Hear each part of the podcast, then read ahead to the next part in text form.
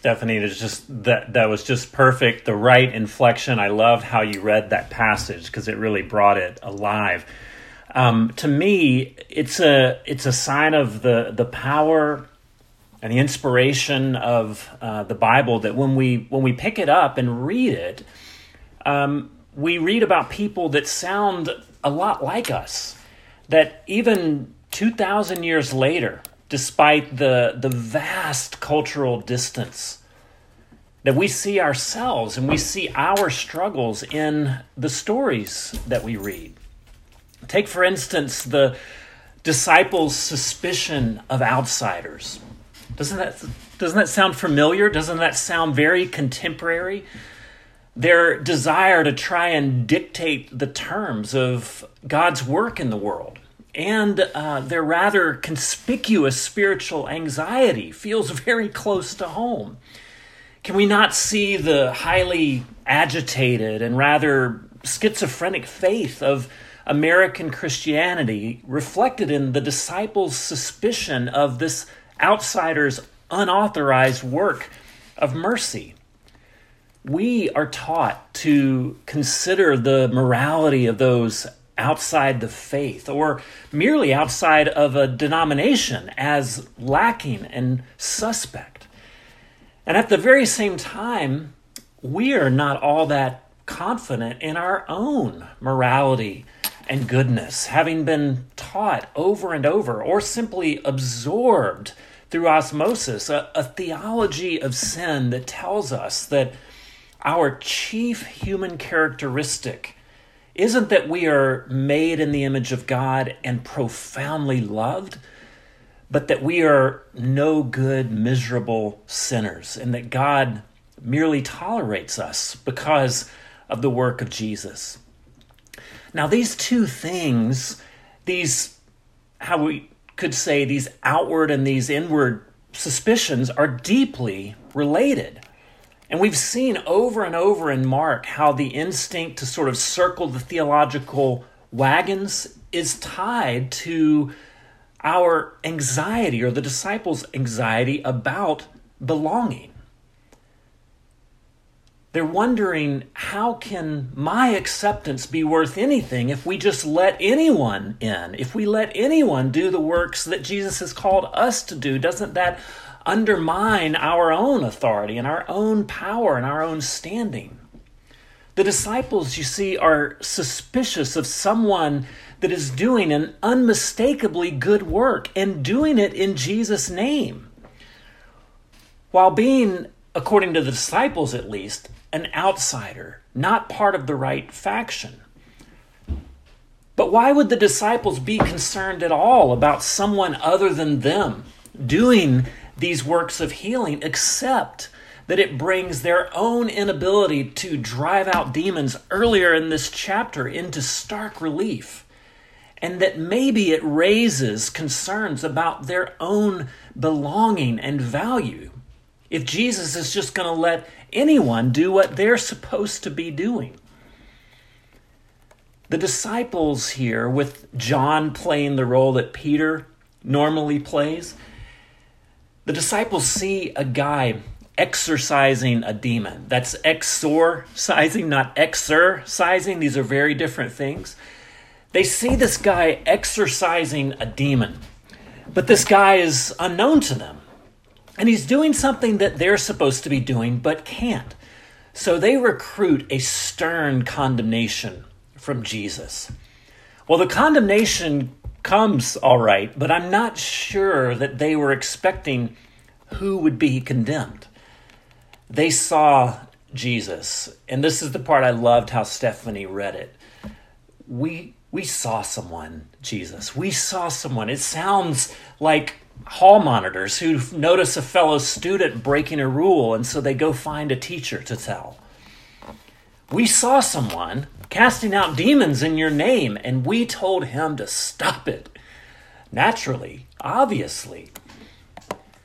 How easy it is for us to assume that the church belongs to us that the way that we have worshiped, the way that we have believed in one particular tradition, should be normative for everyone. Well, Jesus is indignant. Don't stop him. Or a more colloquial translation might be You did what? You stopped someone who is healing people in my name? Can you imagine what Jesus was thinking of these boneheaded disciples at the moment? Jesus is interested in healing the world by any means necessary. And he is soon going to the cross, and the laborers are few, so he'll take all the help he can get. Whoever isn't against us is for us, is Jesus' point. The disciples, however, are much more interested in policing the boundaries, in not being upstaged. And in, but instead of warning this unknown healer, Jesus turns to his disciples and tells them if anyone causes one of these little ones, those who believe in me, to stumble, it would be better for them if a large millstone were hung around their neck and were thrown into the sea. Wow. In fact, Jesus goes on to say it would be better to cut off a hand, a foot, or cut out an eye than to go into hell with all of these things attached. Now, keep in mind here, we need to do a little bit of exegetical work, not to diminish the very serious warning here, but we need to know precisely what the warning is. And hell is a very loaded term. Often it's informed, our definition is informed more by Dante than the Bible. Now, there are two words that are translated as hell in our English Bibles Hades and Gehenna, which is admittedly very confusing.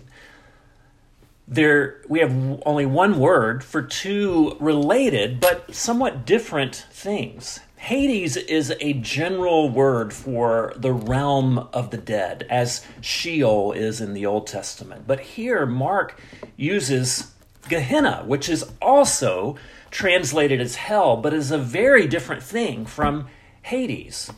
Gehenna is a literal place. It's a, a valley in Jerusalem that contained a perpetually burning trash heap. This was where all of the garbage went and was lit on fire. This place was just such a dump, literally. It was the place of refuge and death that was as inhospitable to life as the bottom of the sea would be for someone with a millstone around their neck. Now, my point here isn't at all to downplay the seriousness of Jesus' warning. There is certainly a component of eschatological judgment, particularly as Mark quotes Isaiah uh, in, in verse 48. But Jesus is talking in very real life, very practical terms, and he's working with the real life fears that his hearers would completely understand and relate to. Millstones being hung around necks, he talks about because drowning would have been a real life concern, a real life fear, especially given how many disciples were fishermen. And for everyone, losing a foot or a hand or an eye would be one of the greatest existential fears because this would be the difference between being able to work and eat instead of beg and starve. And the only difference between those two things was often an injury, just like this. What Jesus is saying is that it would be better to be drowned or gruesomely maimed than to cause one of these little ones to stumble. Now, we need to do a little more exegetical work here on this word because what does this mean? Does causing someone to stumble, does it mean merely someone observing our behavior and choosing to do the same, even though it would be a violation of their conscience? So, in other words, our choices give validation or give permission to someone else to make a choice that for them might be compromising, it might be injurious to their faith. Well, underneath the English term stumble, or the even more innocuous term offend, which might be in one of the biblical translations that you have or have you that you've read before before excuse me underneath this english term for stumble is the is the term scandalizo which is is a more technical term for mark meaning the rejection of the gospel message rejection of jesus kingdom this is much more you see than indirectly influencing someone else's behavior or your choices somehow validating someone else's sinful choices. And besides, the you here in this verse, you causing someone to stumble, is referring to the collection of the disciples that are standing around listening to Jesus. This little body of Christ in miniature. He's not talking primarily about one person's moral conduct.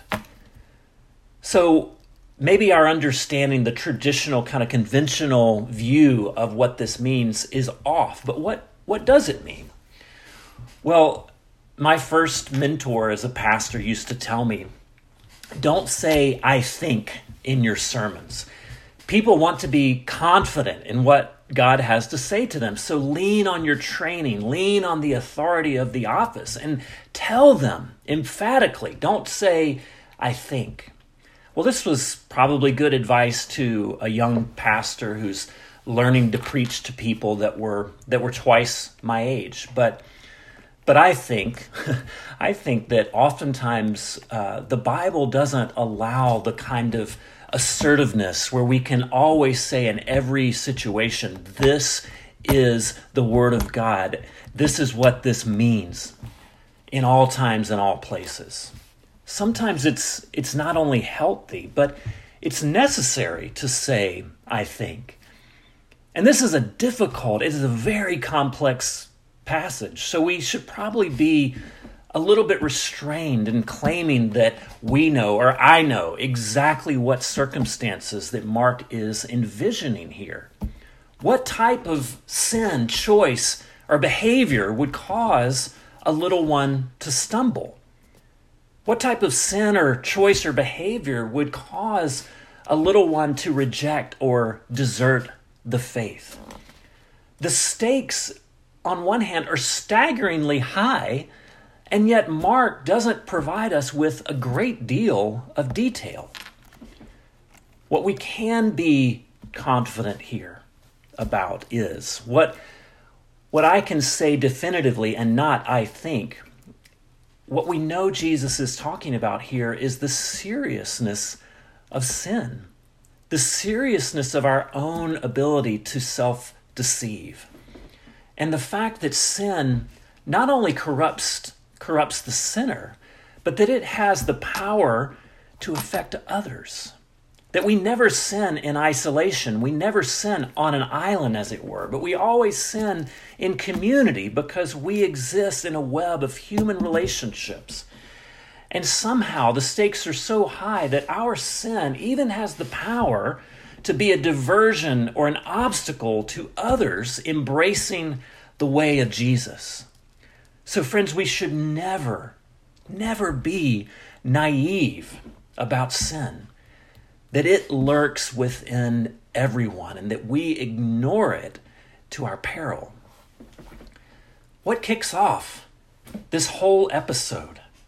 The disciples' statement, He was not following us. We told him to stop because he was not following us. Peculiar. Who is the us that you're talking about, John? This is the most inappropriate use of the royal we ever. He was not following us, John claims. Instead of Jesus, he was not following you. It is an inappropriate royal we, but it pinpoints for us, if not the exact sin that would jeopardize others embracing Jesus, it does tell us its nature. The nature of the, the very dangerous sin that would lead others astray comes in the form of the disciples appointing themselves as the adjudicators of who's in and out, who's part of the us. It comes in the nature of Christians like you and me or churches that seek out to that seek to control, that seek to confine the work of God either within our own tradition or our own practices or in the way that we see that we find it difficult to imagine other people being loved by God and belonging into his family. The nature of this sin is Christians, churches that are stingy with the grace of God. The nature of the sin that Mark is talking about is those of us who consider ourselves followers of Jesus, but who busy ourselves shoring up our own value and worth rather than committing ourselves to Jesus' urgent mission. Now, if that's the problem, what is the solution? The solution isn't first to stop the behavior, but to understand and to acknowledge the sin underneath it, the sin underneath the sin, if you will, which is our lack of our lack of belief in the basic goodness of God and his orientation of mercy toward us. Our lack of confidence in his boundless forgiveness that we think allowing others not like us to belong dilutes our own belonging.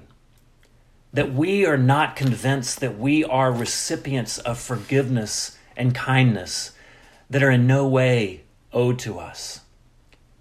These things are the sins that lie beneath the behavioral sin that we need to acknowledge. These are the things that jeopardize our own journey and by extension jeopardize the journey of others and the potential that they would embrace the way of Jesus. For if they look upon a church, they look upon a person who is so stingy with the grace of God, who erects boundaries and walls rather than extending welcome. Why? Why would they want to be a part of that? Why would they want why would they think that Jesus has anything to offer them than any other leader would offer them.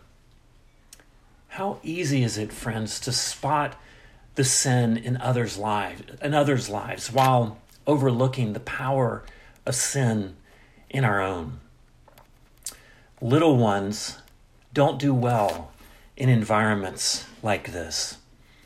Little ones don't thrive in environments of suspicion, in environments where the church walls off the gospel from the world and says, in order to receive it, you have to be like us.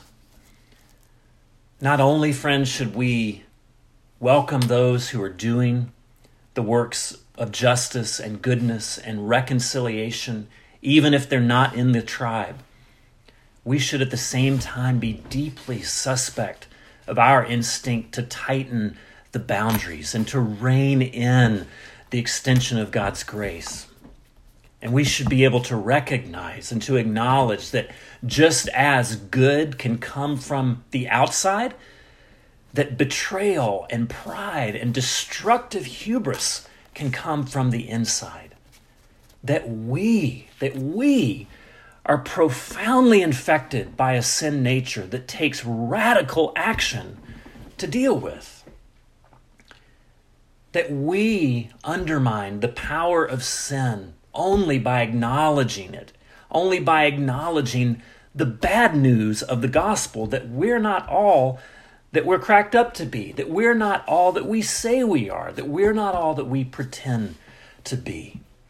That we acknowledge first the bad news of the good news that says that we are lost, lost without grace.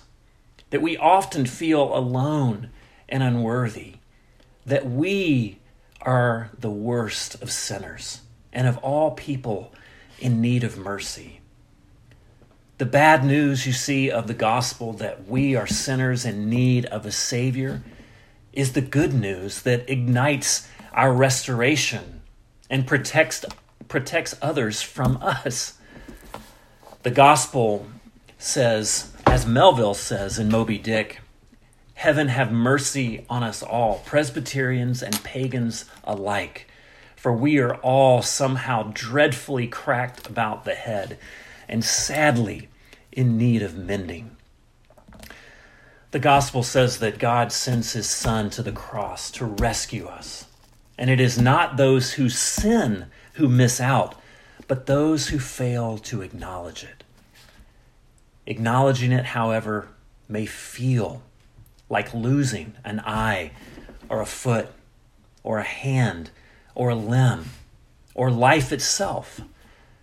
Because it is losing the life that we have lived up to the point of salvation. It is, it is losing a life that is intent on serving itself and preserving itself and guarding the boundaries of its own inclusion. But this pain in the indication that we are acknowledging and asking God to move in our lives. This is the, the pain is the indication that the medicine is working. Let's pray that we would all receive the medicine of the gospel as we come to receive uh, communion together. Let's pray. Father, we do pray that the subversive gospel of Mark would get into our lives, into our souls, into our minds into the way that we go about living and the choices that we make, that we would see the gospel that you brought to us through your son Jesus that turns everything upside down. It turns our politics, our economics upside down. It turns our perspectives on those who are different from us upside down. It turns our assumptions about why we are included upside down that we were brought in not because of our own innate worth to the kingdom or some value or some talent that we had that was usable to you and needful for your kingdom work, but we got in just as everyone through sheer grace, through the work of Jesus on the cross and his subsequent resurrection. And we come hoping to feed upon that truth as we confess our faith and as we partake of communion together, we pray in Jesus' name. Amen.